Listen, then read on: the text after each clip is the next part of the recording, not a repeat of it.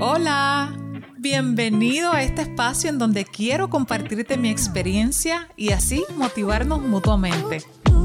En este podcast hablaré de mis luchas y de cómo salir del caparazón para darnos la oportunidad de fluir y ser nosotros mismos. Estás escuchando Hablando con Candy. No te vayas lejos, que esto apenas comienza.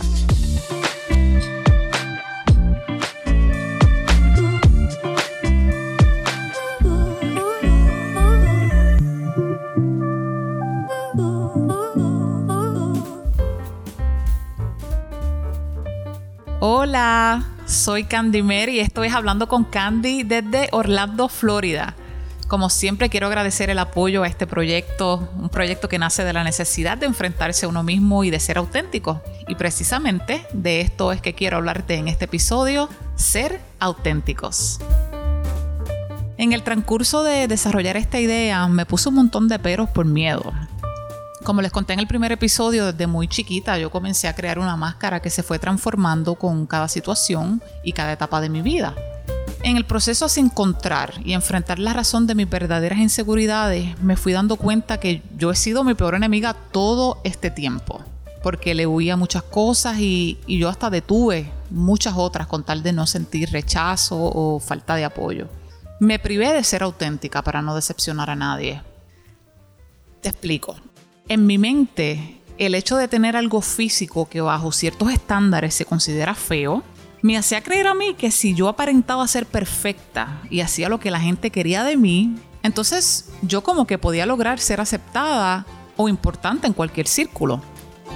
Pero adivina qué, eso no fluye. Entonces aquí es donde viene la pregunta, y me encantan las preguntas, ustedes lo saben. ¿De qué vale tener la aprobación de la gente si tú mismo no te soportas?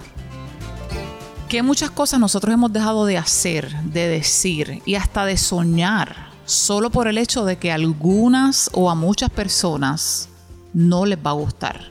Y mira, yo sé que aquí hay una línea bien fina entre lo que entre lo que tú quisieras hacer y lo que tal vez es mejor para los tuyos.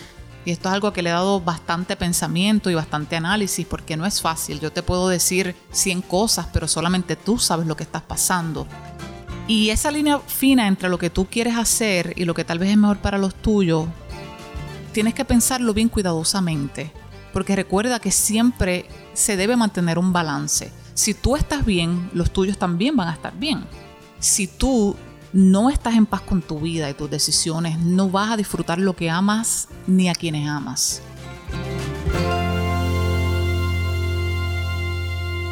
Ser auténtico puede significar que muchas personas te dejen de hablar o se alejen. Y lo que pasa es que estas personas puede que conozcan una versión de ti que ya no existe. Y a veces nosotros también nos gusta aferrarnos a esa versión que no existe con tal de no perder a estas personas que queremos porque sí son importantes en nuestra vida.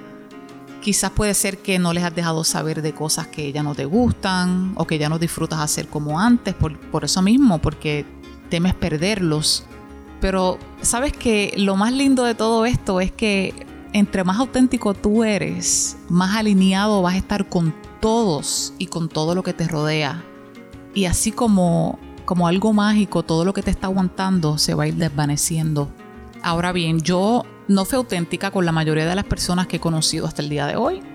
Y bueno, cuando digo eso me refiero a que, por supuesto, mi amistad y mi cariño siempre ha sido real pero cuando digo que no fue auténtica con la mayoría de todos ustedes, es porque yo me esforzaba constantemente a presentar una figura que tenía todo bajo control, que lo entendía todo, que lo aceptaba todo sin peros. Y no, nadie es perfecto.